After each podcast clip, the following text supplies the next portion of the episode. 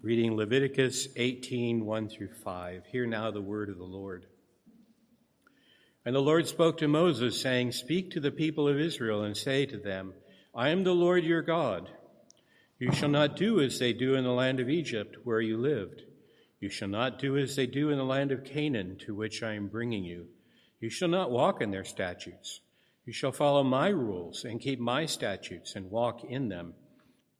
I am the Lord your God. You shall therefore keep my statutes and my rules. If a person does them, he shall live by them. I am the Lord.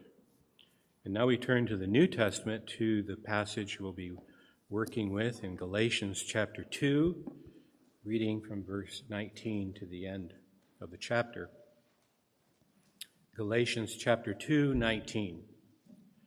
For through the law I died to the law, so that I might live to God. I have been crucified with Christ. It is no longer I who live, but Christ who lives in me.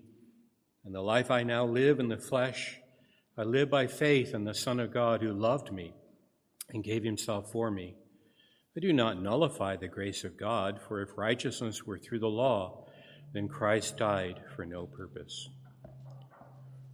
This ends the reading of God's holy word. The grass withers and the flower fades, but the word of God abides forever. Let us pray. O oh Lord, your word is our lifeline to you. We pray you will speak to us from your word today.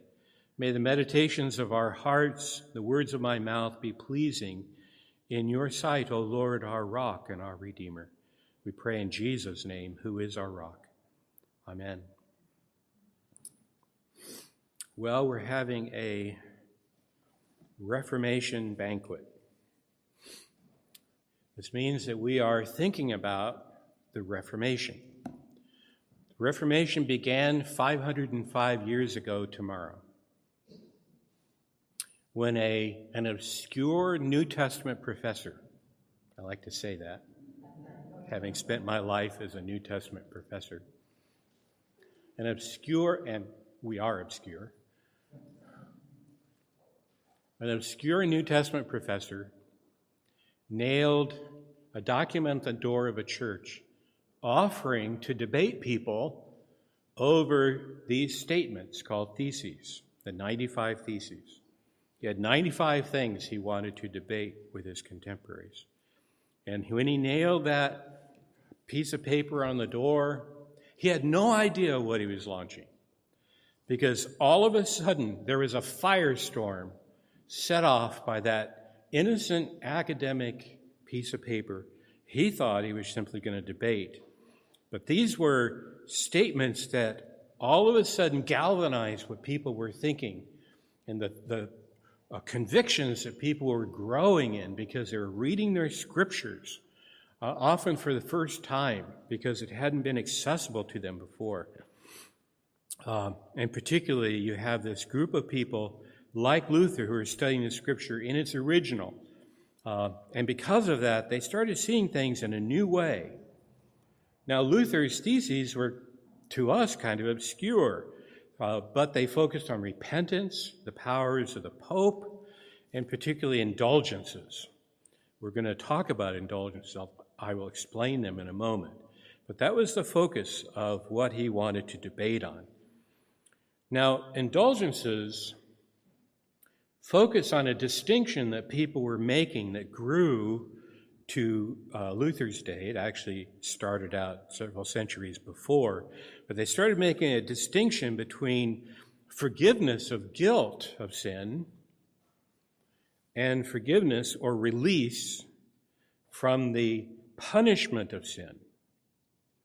And they said that your guilt of sin can be forgiven but you still must be punished for that same sin that's forgiven. This is the teaching of the Roman Catholic Church today. And that was the teaching in Luther's day that he is challenging with his thesis. Because where is that punishment for sin paid for? Purgatory. It actually was a doctrine, probably, that arose together with the doctrine of purgatory. And so when you have this distinction being made, all of a sudden you have various ways you have to get rid of this punishment because you can be forgiven, but now you're going to be punished in purgatory. So, how do you get rid of that in this life without having to pay for it? Well, there were various ways offered in the church pilgrimages to holy sites, uh, praying, or a big part in paying for certain masses to be performed. Uh, often there would be a mass performed by a priest by himself that you're paying for, and then giving alms, giving, uh, giving gifts to the poor. But particularly in uh, Luther's day, there was a certain kind of payment that was most important to the uh, Roman Pope, and that was contributing to the building of St. Peter's Church in Rome. If you've been to Rome, you've seen this church. Well, it was being built at this time. And so you have this doctrine being built up and people being taught about punishment for sin awaits them. Uh, and they have to do certain things themselves to deal with that. Now, Luther knew this personally because he was actually uh, called to be a priest, a Roman priest, in a monastery. So he would actually perform priestly duties to other monks. He was a monk himself. And he, he tells us what the form is, what the statement is that the priest would give when he hears confession. Here's what he, he says. This is citing Luther now. He tells us this.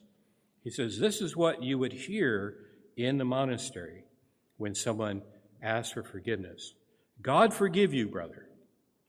The merit of the passion of our Lord Jesus Christ and of the Blessed Saint Mary, always a virgin, and of all the saints, the merit of your order, the strictness of your religion, the humility of your profession, the contrition of your heart, the good works you have done and will do for the love of the Lord Jesus Christ be available to you for the remission of your sins.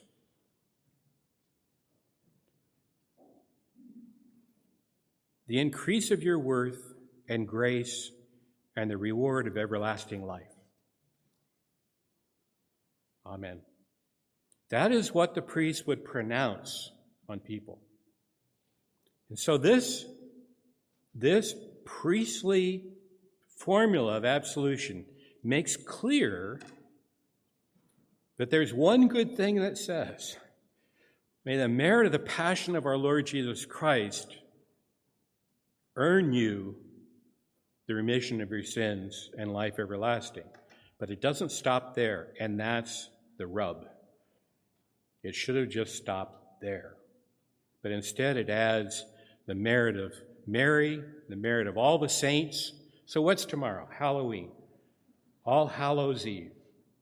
Hallows simply means saints. It's All Saints' Day. May all the saints and all of their merit be made available to you. That's what this uh, absolution says. As well as your good works, ones you've done and ones you will do. That's the, that's the teaching of the church, official, that Luther's is rejecting on these 95 theses. Because one other way to receive this forgiveness of punishment for sin is a papal indulgence. Papal simply means it comes from the Pope, the Pope of Rome, the Bishop of the Church of Rome. And so this papal indulgence is defined today by the Roman Church as this. This is the Catechism of the Catholic Church. Quote, a remission before God of the temporal punishment due to sins whose guilt has already been forgiven. Now that's that's what they teach today. That's their catechism. That's teaching today. That's teaching in Luther's day. In Luther's day, this became a big deal, particularly as the Pope sent out uh, uh, religious men who were charged with raising money to build this church in Rome and it started becoming really, uh, people were obsessed by this and paying hordes of money for the building of this church, imagining that they would be forgiven. And I'm not, this is not obscure, brothers and sisters. This is not something only 500 years ago. All you have to do is get on the internet today and search papal indulgence. Now, there are several actually this year that the Pope has announced. But here's one that is my favorite. Being an old geezer, a self proclaimed old geezer. To, and here I'm quoting. This is from the Apostolic Penitentiary. This is the de- department of the Pope, Pope's uh, bureaucracy. The Second World Grandparents' Day presents a new incentive. All those who participate in their diocese events will receive a plenary indulgence as long as they meet the remaining conditions confession, communion, and prayer for the intentions of the Pope. The decree of the Apostolic Penitentiary states that those who cannot participate due to illness can still unite in spirit and earn the same indulgence. It can also be earned by those who spend their time caring for or visiting an elderly person in need, even though through a video call. So all you have to do is call me on video, and the Pope you know, meet those other conditions, the Pope guarantees that you will receive to that date, to, that's the catch, to that date, forgiveness of all the sins and his punishment in purgatory to that point. But any more sin, you're going to build up more punishment. Well, Luther's theses were relatively mild in this situation. But here's a couple which were explosive. Thesis 36. This is what Luther says. Any Christian whatsoever who is truly repentant enjoys plenary remission from penalty and guilt, and this is given him without letters of indulgence. Oh my, oh my, oh my. He has just undermined what the Pope says exactly. You receive full forgiveness. Plenary just means entire. Full forgiveness from penalty and guilt, both. You don't need these indulgences. 32. All those who believe themselves certain of their own salvation by means of letters of indulgence will be eternally damned together with their teachers. Oh my, oh my, oh my. If you think these letters of indulgence are going to bring you salvation, eternal salvation, you will be eternally damned, is what Luther says. I'm just quoting Luther here. So, this is what he said 505 years ago that set the world on fire, the Christian world. Because Luther was a Bible scholar. This is, this is clear when you study him. He was, he was studying the scriptures very carefully to teach them, and he started seeing that the Bible doesn't teach what he had thought uh, was the Bible's religion all of his life. And instead, the Bible teaches that we are justified by faith alone. Now, you just confess that in the Westminster Standards, in the, in the shorter catechism. What is justification? And this is a question and answer which is well worth your memorizing because it is a sterling answer. Justification is an act of God's free grace whereby he forgives us all of our sins and accepts us as righteous in his sight, wholly because of the righteousness of Christ imputed to us and received by faith alone. And this is what this is why the doctrine of justification was at the center of the Reformation, because it involves the forgiveness of sins. What is justification? Justification is an act of God's free grace whereby he pardons all of our sins. And its punishments. There's now, therefore, no condemnation for those who are in Christ Jesus. That's what, that's what Luther is reading, and he started seeing the Bible teaching free and full forgiveness by grace through faith. And, brothers and sisters, we are here today, beneficiaries of the sacrifice of that German monk 505 years ago. That's why we're having this fun potluck today. And that's why you're hearing me now moving to the text of Scripture that he cites repeatedly, Galatians 2 19 to 21, which is at the very heart of this whole controversy. This is, this is unfolding the heart of it. It doesn't say everything because by the way, there are too many texts of Scripture that clearly teach what Luther was teaching on this point. We could just go all sorts of places and see a lot of clear places. So let me do this now. Just focus on this text. Here in Galatians chapter 2, verses 19 through 21, I have two things to say in preparation for that. First of all, in some Bibles, the end of verse 19, I beg pardon, the first line in verse 20 is actually in verse 19. Okay? So when it says, I've been crucified with Christ, that's actually verse 19, the end of verse 19 in some places. So don't be, don't be alarmed. Okay? The verse numbers are modern. That's all modern stuff. 1551, that's when that was invented. Okay? So it's not has nothing to do with the original Bible, which is helpful.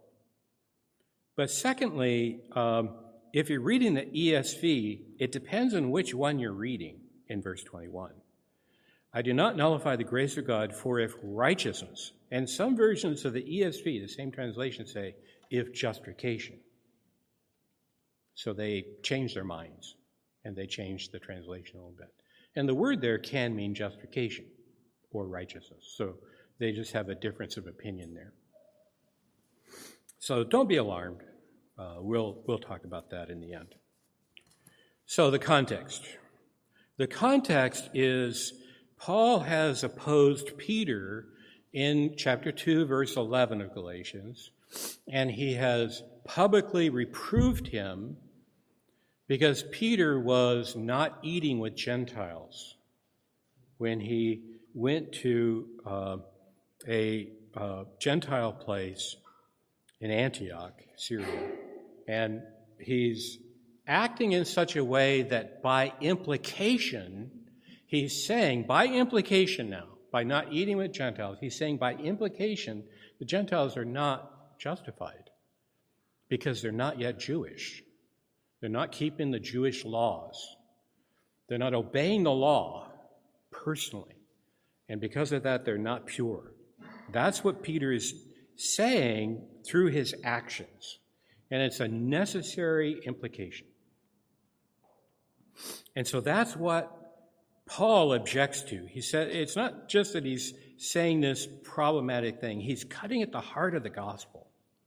What he's doing, he's acting in such a way that is betraying the gospel. And so Paul stands up and reproves him. Now, one of the interesting things about this text, you're not really sure where Paul ends what he's saying to Peter and what he starts saying to us. I don't think it matters. He's saying all this to us anyway. But this kind of goes on and on. And verses 19 to 21 are part of the same issue. How is it that we're justified? How is it that we belong to Christ and are purified and receive forgiveness of all of our sins? How that happen? Well, here's how he says it happens in verse uh, 19. He says, Through the law, I died to the law so that I might live to God.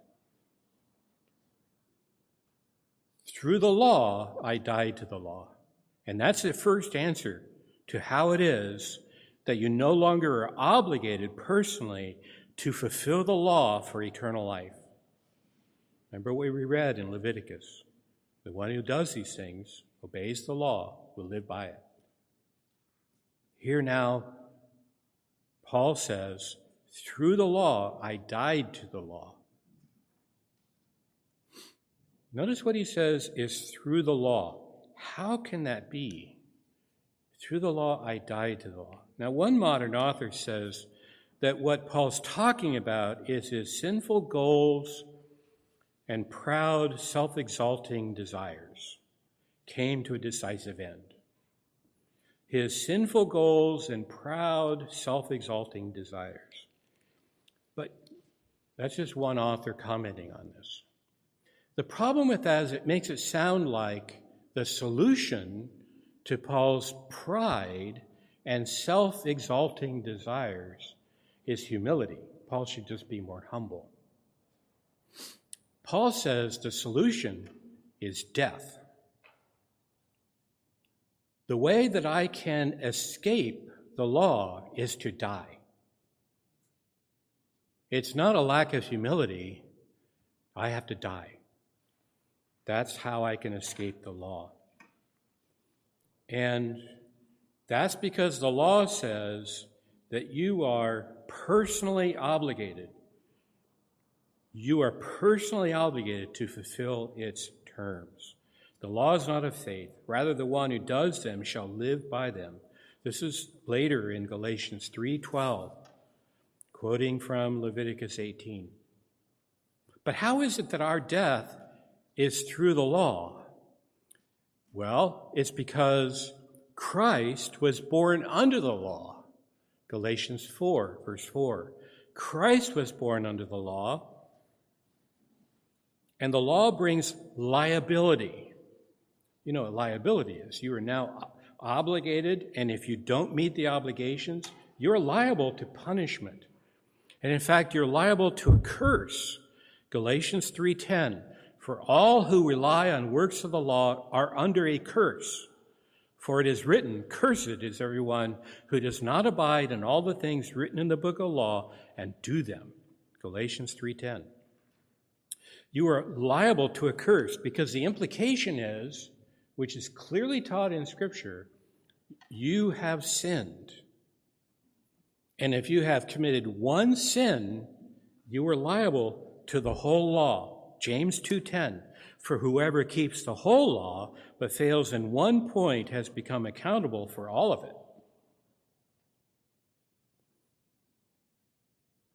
So, if you don't keep the law perfectly, you are under a curse. But here's the solution.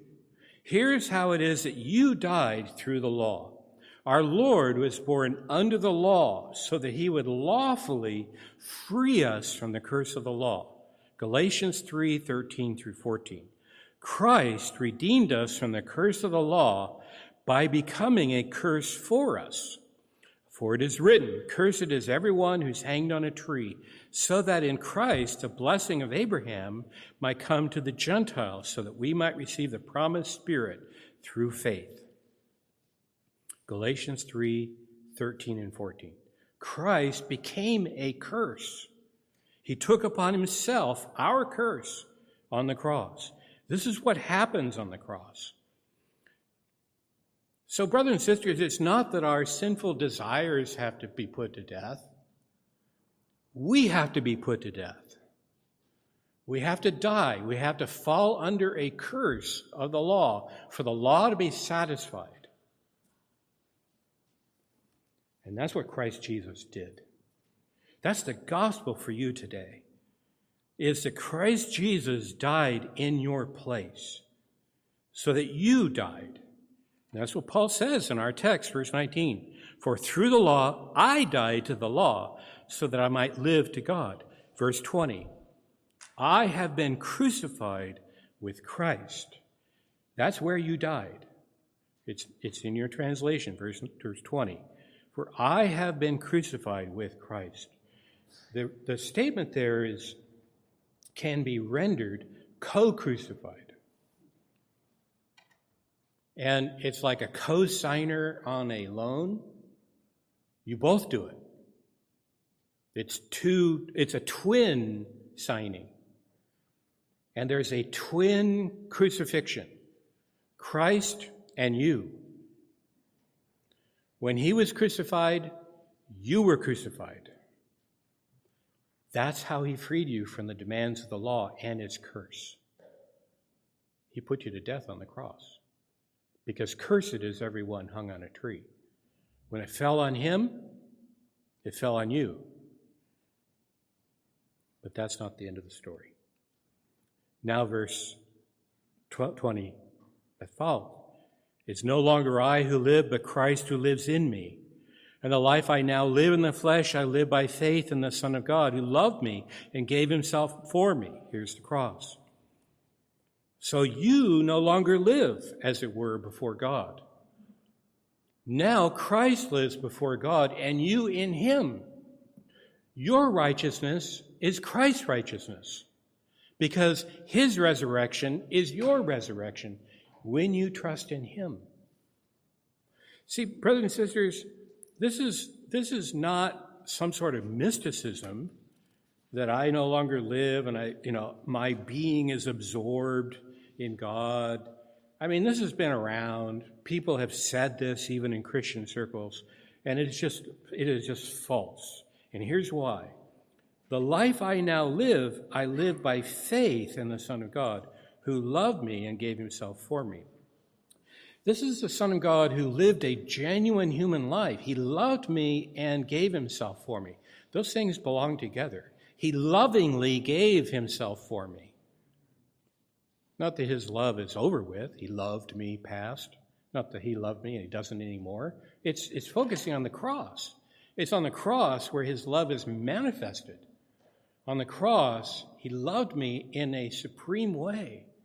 Greater love has no man than he gives his life for his friends, what our Lord Jesus says. And there it was on the cross. He loved you and gave himself for you. But he has independent existence. You live in him because you're united with him by faith. And that's what the gospel is. That's why our salvation is by grace through faith.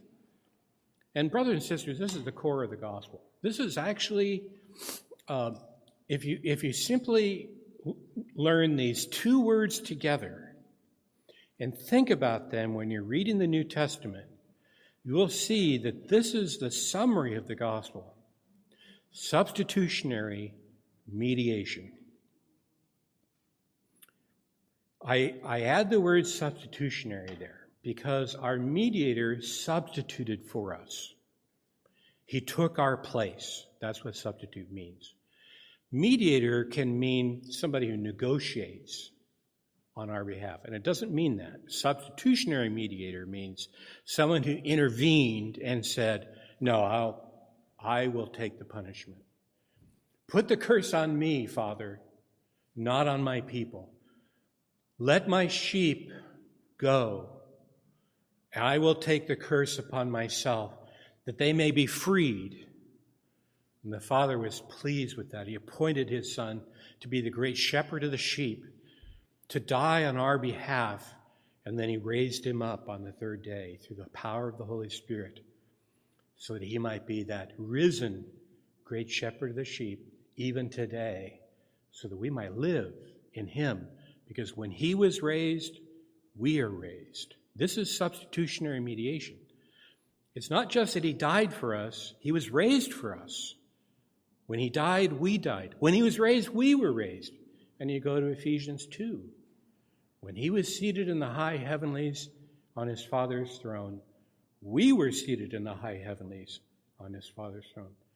I don't know if you noticed, but that Colossians 3 passage actually says that. It's almost like I meant you to hear that. I snuck it in. So you would see the stuff all swirling around that's in this text. You see, Paul is saying, I've been crucified with Christ. He was crucified, but he, he was crucified as my mediator. So I don't live anymore where I'm exposed to a curse. There's no more punishment for sin for me. Why? I'm dead. You don't punish somebody for a crime after they died. They're dead. This is why he says, I've been co crucified with Christ. Christ freed us, he redeemed us from the curse of the law by becoming a curse on our behalf. This is the act of a surety. A surety is somebody who takes upon himself the obligation of a debt, and, he's, and the debt falls on him. And in the ancient world, you have somebody take out a loan as a surety invariably. A guarantor.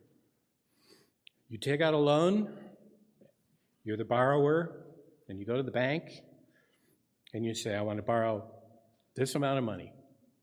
The bank says, Who's going to be your guarantor? Who's going to be your surety? And you name somebody, and that surety swears. He swears an oath I will pay if my friend defaults. And that's what happens. If, if the borrower defaults on the loan, they, the bank goes immediately to the surety. He's got to pay. He, he has to pay the debt. Here now, the Westminster Larger Catechism 71. How is justification an, act of God's free grace?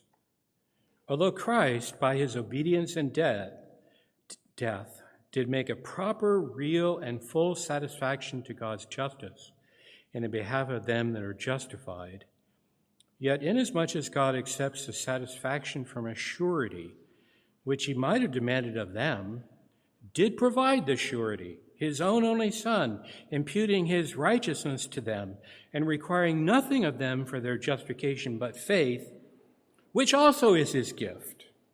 Their justification is, of them, is to them of free grace. So here's what God has given you in Christ Jesus when you trust in Him He's given you freedom from the curse and punishment of all of your sins. He has given you eternal life in His Son because you're clothed in His righteousness when you believe in Him, and He's given you the faith to believe in Him. That's why it's a free grace. Now, this is the gospel because, as Paul states elsewhere in 2 Corinthians, for, I, for our sake, for our sake, he made him to be sin who knew no sin, so that in him we might become the righteousness of God. So, how do we acquire Christ's righteousness?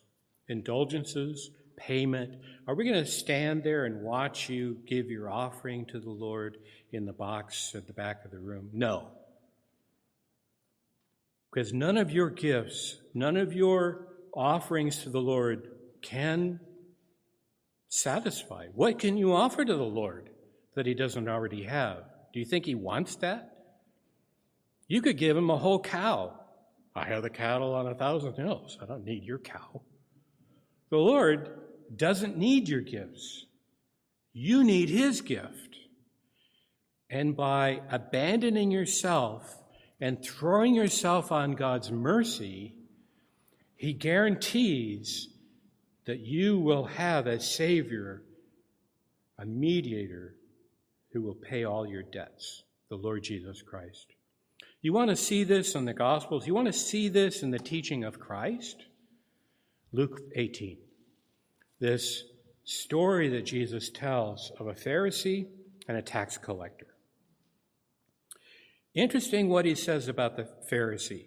He says, the Pharisee is like those people, quote, quoting Jesus, Luke 18 9, who trusted in themselves that they were righteous. You trust in your own righteousness, your own good works, your own uprightness. Whereas a tax collector, you'll recall, this is the one who beat his chest and he said, Lord, have mercy on me, a sinner. That's all he did. He bowed his head and he says, I'm not even worthy to look at you, but have mercy on me, a sinner. And here's what Jesus says of him He went down to his house justified. That's a quote. He went down to his house justified. Brothers and sisters, the scripture teaches clearly that it's by faith alone that you live. Now you go to Galatians 3:21. I do not nullify the grace of God, for if righteousness were through the law, my personal obedience, then Christ died for no purpose. I live by faith in the Son of God. Verse 20. I live by faith in the Son of God who loved me and gave himself for me. You trust not in yourself.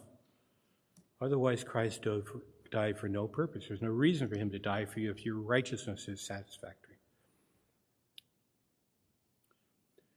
It could be today that you've not yet trusted in the Lord. It could be today that this is all seems like an old guy talking about a bunch of old dead guys. Brothers and sisters, this is the eternal life today. as it was 500 years ago. The one thing I've learned in my long life is that sometimes old things are interesting and valuable and still, and still relevant. There are certain basic things in the world that are still the same today as back then. Yeah, there's new things we enjoy, but there are old things we should enjoy. We sang some old hymns. Some of these, the truths of those old hymns, brothers and sisters, they have not changed. So, how is it that you make this free and full salvation yours? Trusting in the Lord Jesus Christ, throwing yourself on His mercy, looking to the Lord and saying, Lord, have mercy on me, a sinner, in Christ Jesus. And that's it. That is the answer. It is by faith alone. We're not going to sell you an indulgence. We're not going to sell you anything. This is a free and full salvation in Christ Jesus. And it's a word from the Lord to you today if you need to act on this. And if, brothers and sisters, you've lived your life knowing the Lord, be encouraged. This old stuff is still relevant today. It's true. The scripture teaches it clearly. This is the substitute. This is your righteousness. This is your life. This is your hope. And that's why we're here today. We are here today because of the vibrancy of these truths opened up for us over 500 years ago. We are still excited about these things today. It's still our hope and our life because you start reading the scripture and it just starts opening up with paradise and glory and joy in the Lord. And Martin Luther was God's gift to us to that end. Praise the Lord. Well, here's what Martin Luther says on Galatians 3:20. Here, here's Luther in his commentary on Galatians. Paul explains what constitutes true Christian righteousness. True Christian righteousness is the righteousness of Christ who lives in us. We must look away from our own person. Christ and my conscience must become one so that I can see nothing else but Christ crucified and raised from the dead for me. If I, keeping, if I keep looking at myself, I am gone. If I lose sight of Christ and begin to consider our past, we simply go to pieces. We must turn our eyes to the brazen serpent, Christ crucified, and believe with all our heart that he is our righteousness and our life. For Christ, on whom our eyes are fixed, in whom we live, who lives in us, is Lord over law, sin, death, and all evil. Amen. Let us pray.